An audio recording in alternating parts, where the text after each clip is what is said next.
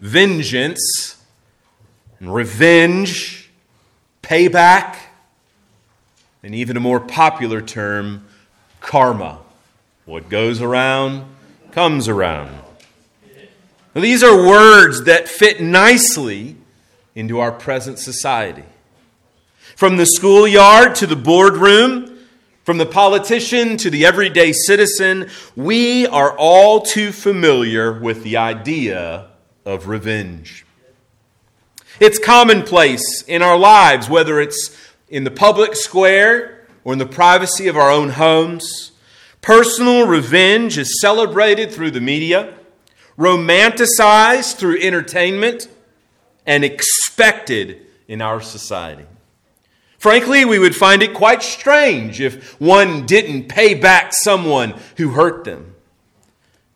Payback sometimes for some wrong that's been done. So natural for us. Almost like going to the doctor when that doctor hits your knee and your, your leg pops up sort of automatically, spontaneously, without any effort, without any uh, brains cells being moved, without any decision. We, we automatically, with a snap of the finger, react with vengeance, with revenge, or even with the subtle reservation that karma is going to get you. We live in a fallen world. We live in a world that celebrates these things. But what about the church? What about among God's people? So often we find these aspects of our society popping up among God's people. Should we expect to find revenge in the church? Are we not justified in seeking the rights or to right wrongs that have been done to us? Well, what do we do when we have been the victim of injustice? When someone has wronged us, are, are we not justified in seeking to right wrongs? If someone inflicts pain upon us, is it not right and even righteous for us to cause them equal pain? Friends, these questions are good questions, important questions. And our Lord understands the fallenness of man. He understands the fallen condition in which we find ourselves in a world uh, filled with injustice, filled with wrongs.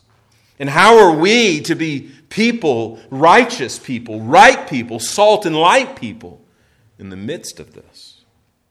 Well, as we think about retaliation, as we think about uh, vengeance or revenge, it's helpful to remember this morning that Jesus is calling his disciples uh, to a greater righteousness. Jesus is not taking the Old Testament and changing it. Jesus is not taking the law and saying it's unimportant. I've got a new set of laws. Jesus is not taking the ethical standards of the Old Testament and elevating them to a new plane. Rather, Jesus is, is calling his disciples to a righteousness that is exceedingly better than, a different flavor than the scribes and the Pharisees. Jesus is describing here in the Sermon on the Mount a righteousness that is part and parcel to the kingdom of God.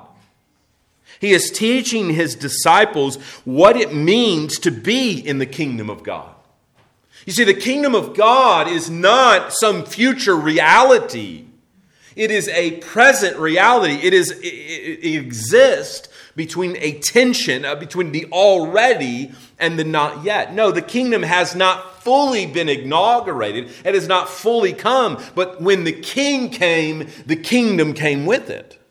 And so, for 2,000 years, little by little, Jesus has been expanding his kingdom when he calls sinners from the kingdom of darkness and ushers them into the kingdom of the beloved Son. As people bend the knee to King Jesus, the kingdom grows and the kingdom influences. And no, that doesn't mean this world is progressively getting better. What it means is, is that the kingdom is taking over more and more territory. That the darkness of the kingdom of darkness is slowly and subtly being overcome, not through greater territory, but through greater people repenting and believing in King Jesus. Now, when you become a citizen of this new kingdom, one has to have some education, uh, some understanding of what it means to be kingdom people. As the Apostle Paul says, that we've been transferred from one kingdom to another. Therefore, we need to understand what are the rules of the road of this new kingdom? What are the distinctives of the people of God who make up this new kingdom. And so Jesus' point is very clear that one's per- person's ethics cannot, as we'll see today, be overrun by one's own self interest. That one of the chief virtues of the kingdom of God, one of the distinctives of God's kingdom, and particularly kingdom people, is a lack of self interest a lack of self love. A love for others is the virtue uh, of the Christian kingdom. And so this morning we will think about what it means to have vengeance. What, what does it mean? How do we handle injustices? We want to consider this morning that as disciples of Jesus Christ that we are to love others by laying aside our personal rights and embracing a spirit of obedience in these new kingdom ethics. So, brothers and sisters, I just want to be very clear on the front end. These, obeying these commands in the Sermon on the Mount, do not gain you access to the kingdom of God. Okay? Let me say it this way uh, obeying these commands are not the key that unlocks the door to the kingdom of heaven. Rather, obeying these commands is evidence that you are a kingdom person. That you have been ushered in, that you've been invited into this kingdom. And so eh, these are the expectations of a Christian. These are what is expected of kingdom people. Jesus sets the bar high because through the power of the regeneration of the Spirit, we are being transformed from one degree of glory to the next. This is to be a reality in our lives as God's people. And so we don't want to brush them away and become moralist and say, okay, all I have to do is obey these things and God loves me. Rather, we understand that because God loves us in Christ, because we have repented and trusted in Christ, this is now our new behavior. And this is what we strive for as God's people. Well, if you've not done so already, I invite you to turn to Matthew chapter 5. And uh, I'm going to begin reading in verse 38. Jesus is speaking here. And he says, You, y'all, have heard that it was said, an eye for an eye and a tooth for a tooth. But I say to you, do not resist the one who is evil. But if anyone slaps you on the right cheek, turn to him the other also. And if anyone would sue you and take your tunic, let him have your cloak as well. And if anyone forces you to go one mile, go with him two miles. Give to the one who begs from you, and do not refuse the one who would borrow from you. What is Jesus' point? As Christians, as, the, as new kingdom people, we are to avoid revenge in all circumstances by cultivating generosity in our lives.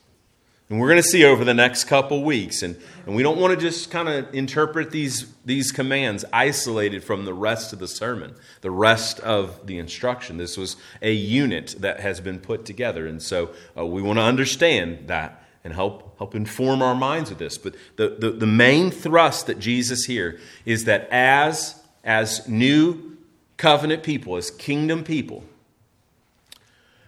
we are not to take personal revenge. Jesus is telling his disciples, he's commanding us this morning do not seek personal revenge. You don't need to be a scholar to figure that out. You don't need to have a PhD in, in Bible languages to know that. Jesus' point comes through very clearly. And so, the purpose of our time this morning is to really exhort us, to exhort myself, to fight, to fight the temptation to seek vengeance when others wrong us. Friend, you live in a fallen world. I live in a fallen world. You will be wrong. You have been wrong. You will be wrong. Perhaps even this morning you were wrong. Last night, tomorrow. People will hurt you. People will inflict pain upon you. And we need to understand that in the midst of these injustices, we must entrust ourselves to a good God. Do you believe that God is good? Because one of the temptations in the midst of suffering that the enemy whispers in your ear is that God is not good. Because if God was good, he wouldn't allow you to suffer. You've heard that. I've heard that.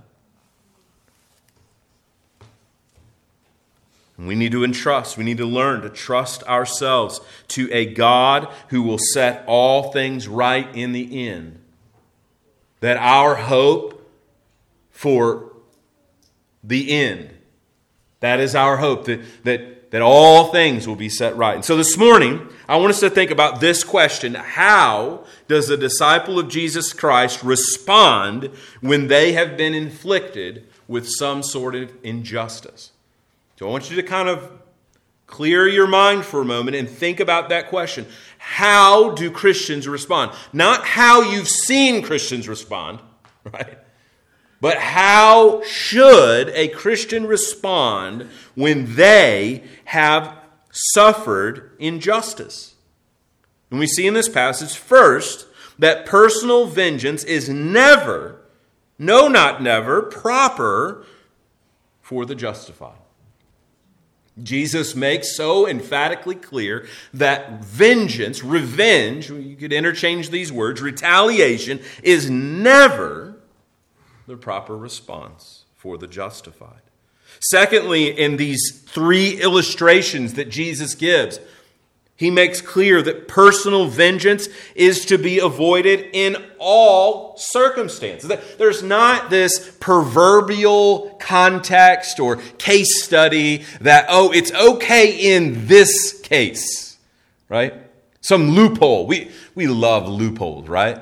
We're always looking for ways to get around instructions. And Jesus helpfully in this passage says, Look, I mean, I could list every illustration of the book, but the end of the day, the point is this it doesn't matter how bad the injustice is, there is never, never a case, never a circumstance where personal vengeance is justified, he says. Never. And thirdly, we see in this passage that generosity is the right remedy to fight against personal vengeance. So, how do we fight against the temptation uh, to seek revenge? Well, Jesus helpfully there in that final verse, and, and then he'll continue in the next week. We'll, we'll continue this theme next week. Uh, that generosity, love for others, is a remedy for the temptation to seek personal vengeance. That if we are people who are generous, uh, we will be less likely to seek personal revenge. So these are the three sort of things we want to think about this morning. So, first, we see in verses 38 and 39 that personal vengeance is never the proper response for the justified. Let's look here at what he says. Verse 38. He Jesus again continues a, a, the similar theme as he's done. You've heard it said, or it was said. Again, you've heard that it was said. So he begins this. Again, he's hearkening back to either Old Testament law, Old Testament principle, or some practice related to an Old Testament law. So, Jesus here, as a master teacher, as the one who has given and revealed the Word, as the Word who made flesh, he's righting wrongs. He's, he's giving interpretation to some false teaching. He's clarifying where confusion culturally existed. And so in verse 38, Jesus says, Y'all have heard that it was said, an eye for an eye and a tooth for a tooth. Well, where would they have heard that? Well, throughout the law, this principle of retaliation was throughout it. So is Jesus saying that the law was wrong? Was Jesus saying that, that Moses' law, that the law that God had revealed through Moses was broken? More than that, was Jesus saying that, okay, it's a new era of redemptive history, therefore, this eye for an eye, tooth for a tooth kind of mentality is, is just going to be pushed, pushed away? Not at all. You see, what had happened was is that people, like so so often we do, took verses out of context. And a verse taken out of context is dangerous. And, and people would read passages throughout the Old Testament, for example, in Exodus 21, Leviticus 24, or Deuteronomy chapter 19, that said an eye for an eye and a tooth for a tooth. There's no confusion about that. The Bible commanded that. But the context for that command was in the judiciary. It was judicial justice, corporate justice, which is what he's referring to. These Old Testament passages were, were commands to the magistrate who holds the authority to inflict retaliation. What Pastor Rod was teaching us last week from Romans chapter 12 that it is the state that holds the authority to punish the evildoer, not the individual. And so, the backbone of really any just society is just laws, which are guarded by just punishment. Punishments must match the crime. Right? That's a principle that you and I know well in our American judicial system, or what we hope, right? If someone steals a candy bar, the, the judgment, uh, the sentence, the punishment uh, wouldn't be life in prison. We would find that the punishment didn't match the crime. But for example, if someone murdered, what would be our expectation? We would say that it would be unjust if a, if a known murderer, a convicted murderer, was set free. We would be on the front lines of crying that that is unjust, that the punishment did not match the crime. This judicial philosophy is known as lex talionis, the idea of an eye for an eye. All throughout the, the Near Eastern world was this principle that when you do something, if you, pl- if you, you know, break someone's arm, they, your arm should get broken. But what Jesus here is not, what he's doing here is not seeking to undermine this right principle, but to apply it in the right way. You see, he's not uh, undermining the truth that, that just governments have the right to retaliate when one of their citizens are hurt, and they retaliate through just law and just punishment. Rather, Jesus here is going after individuals who take it upon themselves the role and responsibility of the state. Can you imagine what our society would be like if everyone sought retaliation for every wrong they did? That would be a disordered society. Why? Because rarely does our punishment match the crime done to us. Rarely do we inflict pain at the same level at which pain has been inflicted to us. Why? Because that blood, man, it gets rushed into our head and we don't think straight. When someone inflicts pain to us, what do we want to do? We want to inflict pain to them, but at a greater degree. And so Jesus here is addressing this particular cultural issue, but an issue, as we will see, is, is before us today. That is, we are not to take in our own hands personal justice and inflict violence upon another person because they inflicted violence upon us.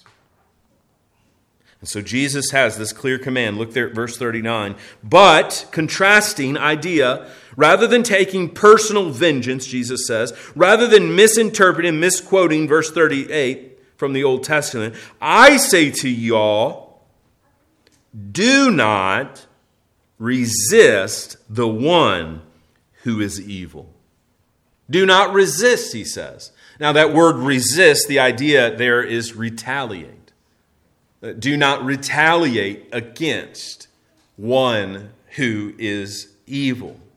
Uh, don't seek revenge, he says. Don't pay back those who inflict pain upon you. Notice, notice how he describes the evil those the one who is evil or the evil doer or in the context of the Sermon on the Mount, the evil one, the Satan himself, who is sort of behind the scenes working.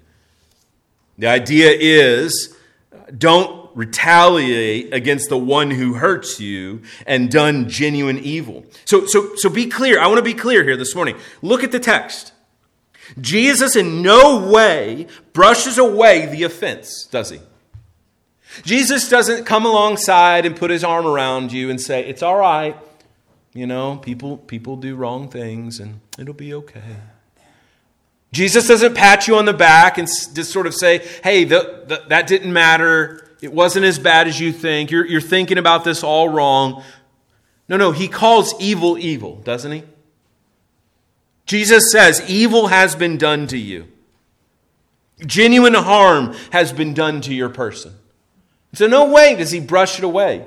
Jesus doesn't take away the pain. Jesus doesn't take away the injustice. Jesus doesn't uh, change the balances here. Rather, Jesus says you have a responsibility. Just like Paul in Romans chapter 12 says, if it depends on you, live peaceably with others. In other words, it depends on there, you have a moral responsibility when someone hurts you, and it is this, Jesus says, it is to resist. Resist, he says. Do not retaliate. Do not meet evil with evil, but meet it with good. Now, if you think about the person who's speaking here for just a moment, Jesus, I mean, not me, Jesus here in the text. Of all the people that have ever existed, all the people who have faced injustice, I think Jesus has the claim, right? He was innocent, but found guilty. He was tried for a crime he never committed. He was executed, punished by death. For what? What did he do that was so bad that deserved death? Nothing. Yet Peter says of this when he was reviled, says of him, when he was reviled, he did not revile in return. When he suffered, he did not threaten. I mean, Jesus could have been, right? He could have just like, he's on the cross and he's just like, hey, y'all, it's going down. Just, just wait till my daddy gets a hold of you doesn't do that. He doesn't cry. What does he say? Forgive them, for they know not what they do.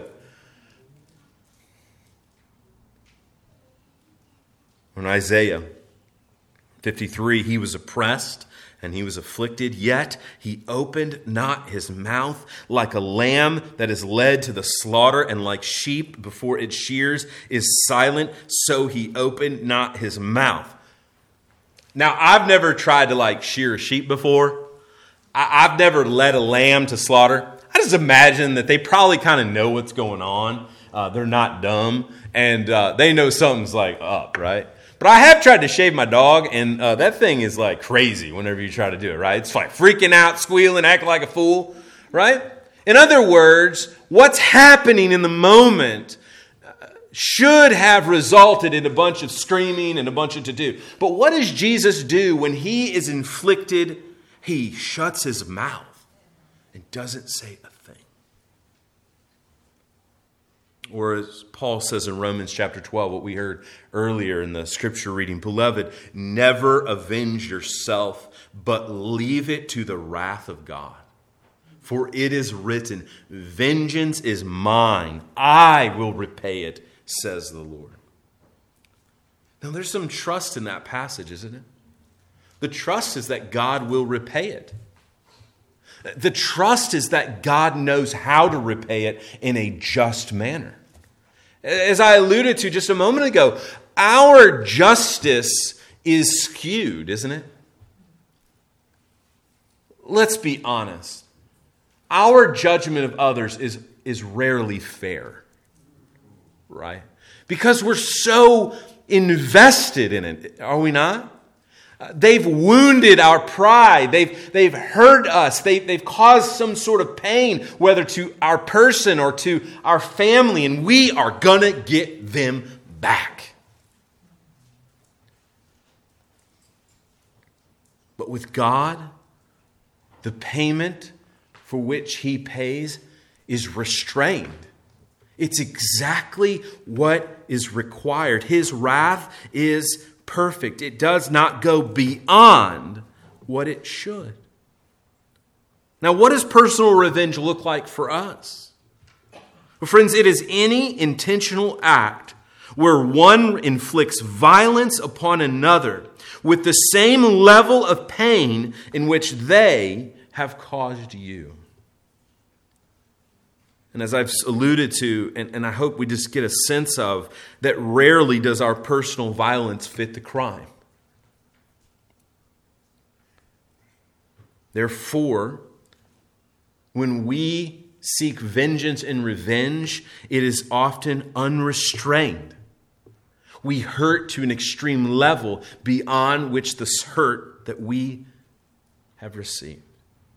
Friend, this morning, if you've been tempted to seek revenge, per, perhaps you have, you've actually sought revenge in your life this morning, and you've really not thought about how, how evil that was and how, how, as a Christian, that defiled the holiness of God and, and what God has called you. Friend, just confess that this morning to the Lord.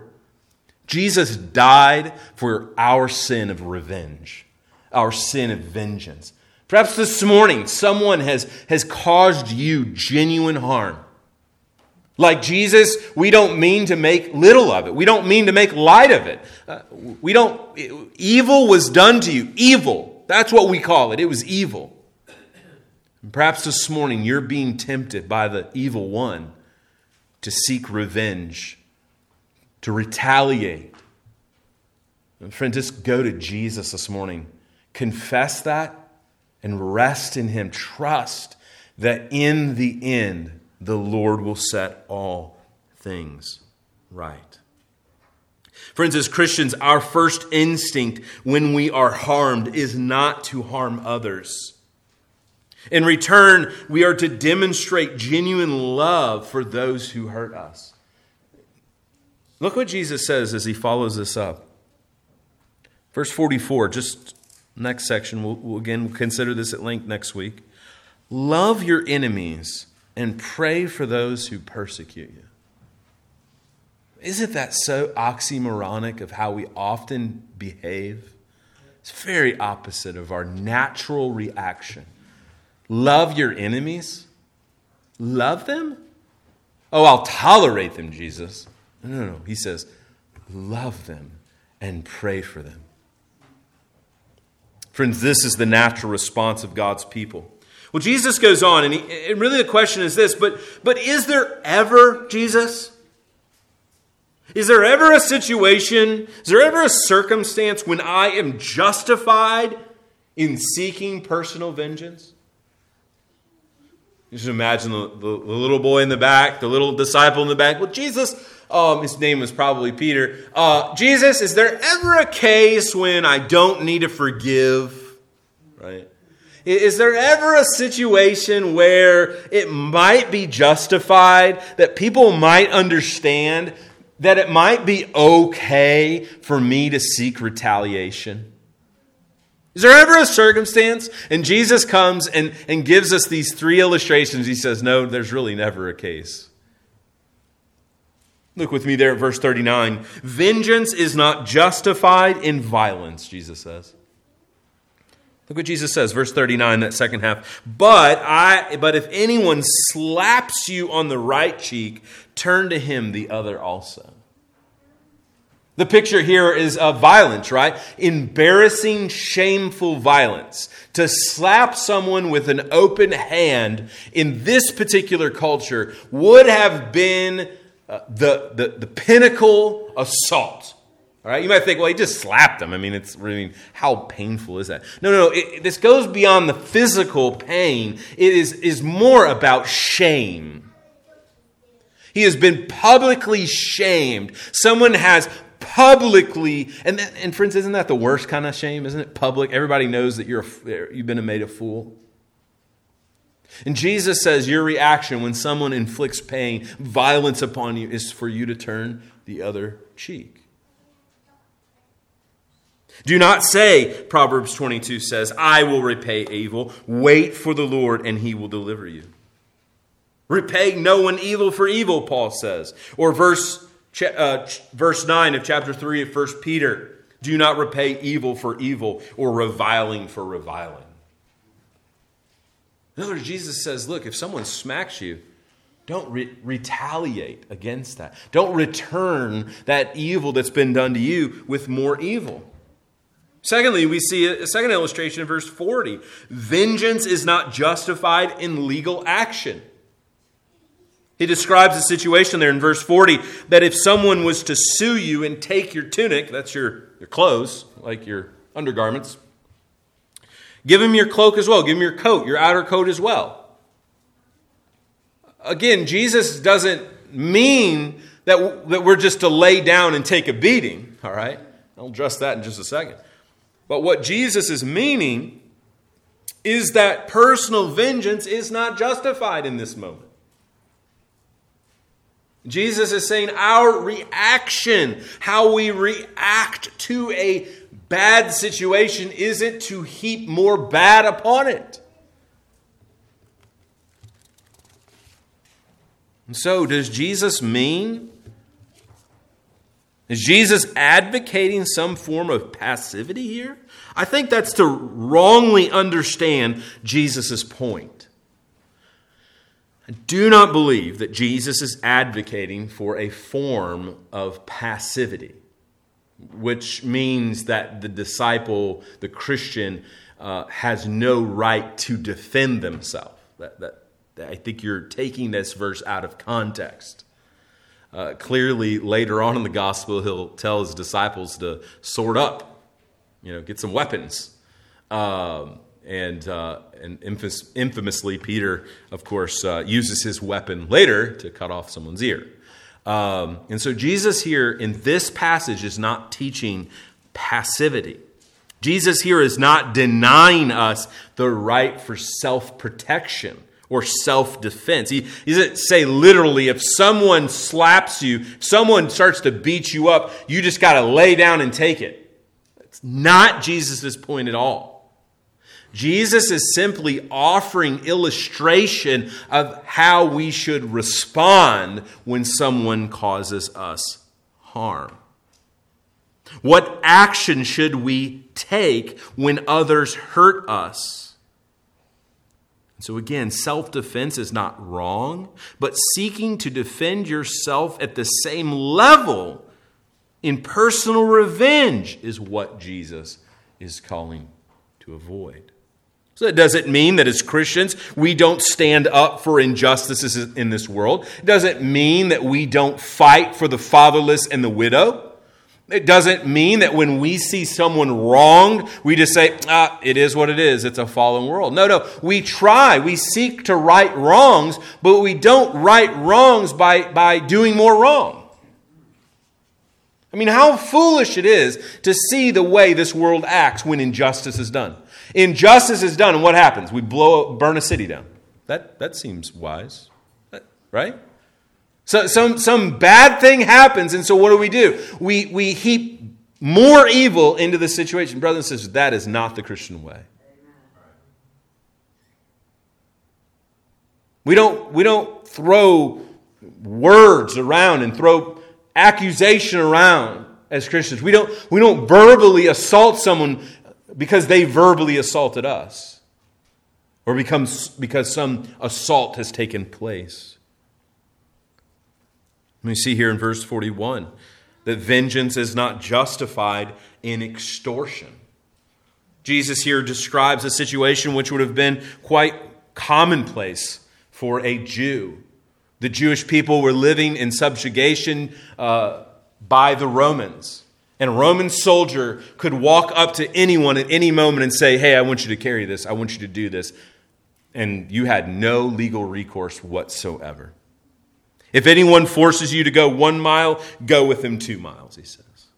Of course, infamously here in Matthew, Matthew 27, Simon, son of Cyrene, was, was called to carry the cross of Jesus. He was compelled, it's the same verb, forced to carry his cross. And again, we look to Christ in this manner when we are forced to do things. Consider him who endured from such sinners hostility against himself, so that you may not grow weary or faint hearted. Hebrews chapter 12, verse 3. In other words, friend, you are going to face hostility. We don't think this world is, is amazing and, and smells like roses. This is a broken world, it is a fallen world. Brothers and sisters, I know some of your stories. You, you have faced this hostile world. You, you have faced some of the most unspeakable evil. But as Christians, we are to have hope. We, we are to have courage. We are not to grow weary the author of Hebrews. We're not to grow faint hearted, he says, because we are considering him who endured hostility for us. Friend, how are you being tempted to seek revenge right now? You know, I, I, as I thought about the, the, the way this world seeks revenge, the way that, that perhaps we are tempted, I have found that, that revenge lies more subtle in our everyday lives. This is what I mean. You know, how often when we're driving on the highway and someone cuts us off, are we inclined to go crazy and cut them off? I am confessing sin to you this morning. Um, or when someone is walking slowly in front of us, we, we just we get aggravated and then we do something silly to them or those hurtful comments from a coworker. We seek to get them back by heaping more words or gossip. Or perhaps this, and this is the one that really struck me. How about when you've received poor service at a restaurant? What do you do? Well, I bet you don't do the Christ honoring thing. What do you do? Oh, I'm going to, no tip for you. Man, I'm glad Jesus doesn't work that way because none of us would ever get a tip, all right? We do. It's subtle, isn't it? Revenge is so subtle in, in our lives, in our day to day lives. We, we're so tempted to get back at people. Some Facebook post or some social media thing, some, some snide comment that's given us. We're so quick. So tempted. Jesus makes so clear that there is never a circumstance where we are justified in injustice. We are never justified. There's never a moral high ground for us to take as God's people in seeking vengeance. But, but, we are to entrust ourselves to Him who judges justly. We are to trust in that biblical truth. It is a truth, it is not a lie. God is faithful. And there is coming a day, brothers and sisters, when all will be made right. It will. I trust that. It will be made right. Live in fear of that. It will be made right. All that is hidden will become, uh, be, become seen, brothers and sisters, okay? Trust this. How are we to deal? How are we to fight? Well, Jesus concludes here in verse 42 by being generous. Pursue generosity. So, giving and lending is one of the areas where we might be tempted towards retribution, towards retaliation. And Jesus will go on to teach that, in fact, generosity is a means of fighting against evil. Give, he says in verse 42, to the one who begs from you, and do not refuse the one who borrows from you. Here's the, here's the principle we give so that we will receive. Reciprocal giving, all right? Uh, it's what I often call hallmark love, all right? Romantic love. It is the bedrock of our gift giving in our society. Right? And here's how it is. Well, honey, we got to go get them a gift because they gave us a gift. That is the exact opposite of gift giving. If you give gifts because someone gave you a gift, it's not a gift, it's a payment. Why don't we just swap money and be done with it? Generosity is giving without getting anything in return. Later on here in the Sermon on the Mount, Jesus says, Look, don't be like the Gentiles, right? Later on here, he says, Don't be like them who go to the street corners and the synagogues. They tell everybody about how awesome they are, right? Y'all met them people before, right? Um, they go around talking about how good they are and how much they give. Truly, I say to you, verse 5 of chapter 6, I say to you, they have received their reward. Jesus here in chapter 5 and verse 42 says that we are to give to the one who begs from you. Here's the deal when you give to a beggar, you have no expectation that you will receive anything in return. Poor people generally don't have money to give back when, you're right? Clearly. That's why they're asking for money. Jesus here is going after a behavior for which one seeks to give with strings attached. He says, Do not refuse the one who borrows from you. In other words, don't give with strings attached. This is a temptation.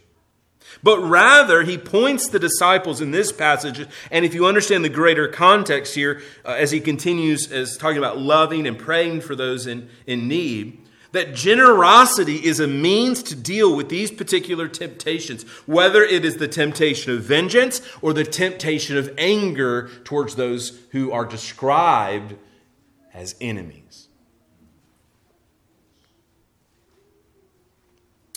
Disciples ought to be generous in such a way that demonstrates the unmerited favor that they have received.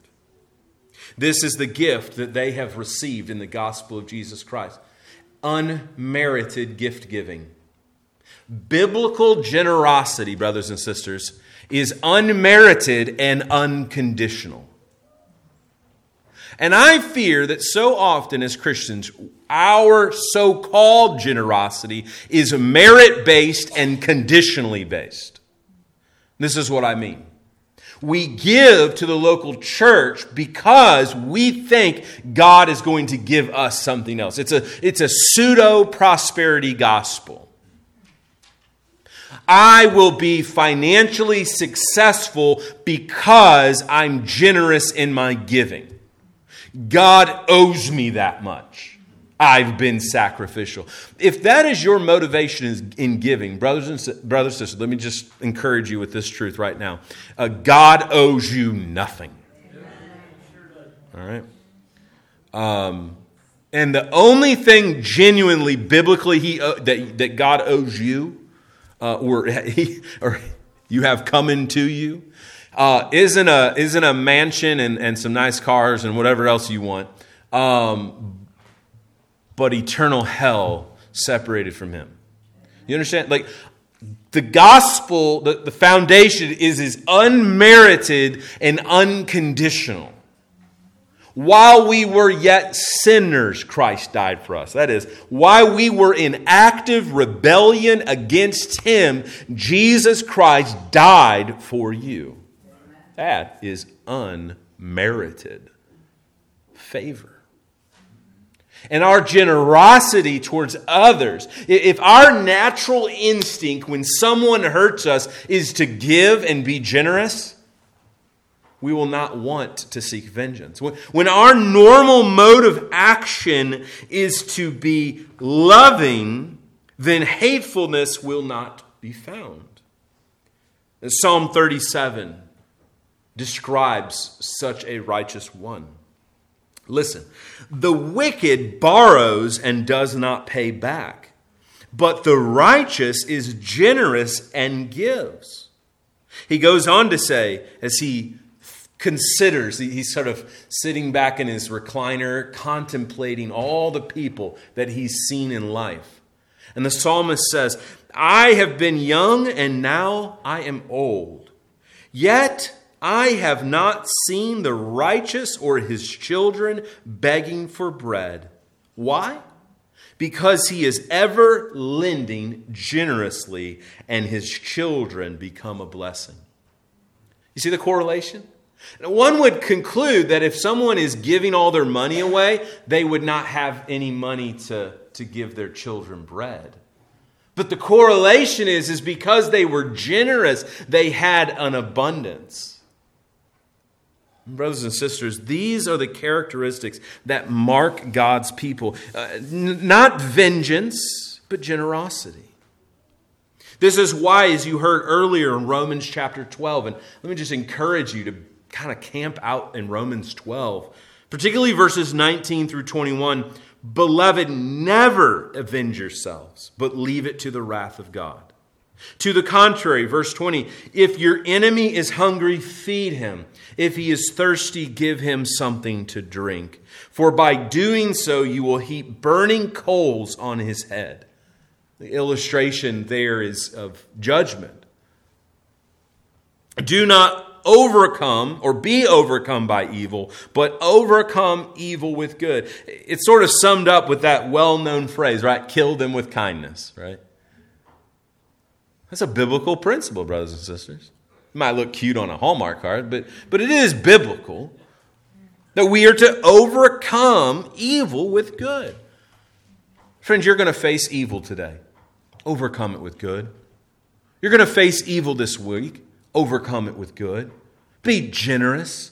Be kind. Be forthcoming. Be known for your generosity, for your giving.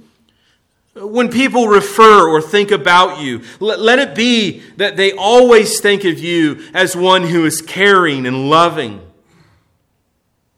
Are you more known for the way you react when someone hurts you? Are you more known as one who has killer instincts? Or whose first instinct is to give? To be generous, to be kind. Let your generosity be unmerited and unfavored, marked with the love that you have received in Christ. Friend, give generously. Seek the benefit of the doubt of others. Don't just assume others' motives. Seek their best rather than their worst. Friends, don't fight fire with fire, but with the sacrificial love of Christ. The truth that we've considered this morning, the sort of main idea, is that kingdom people are to avoid revenge in all circumstances by cultivating this biblical generosity in our lives. Brothers and sisters, let us be known as individuals and as a congregation that's marked by love.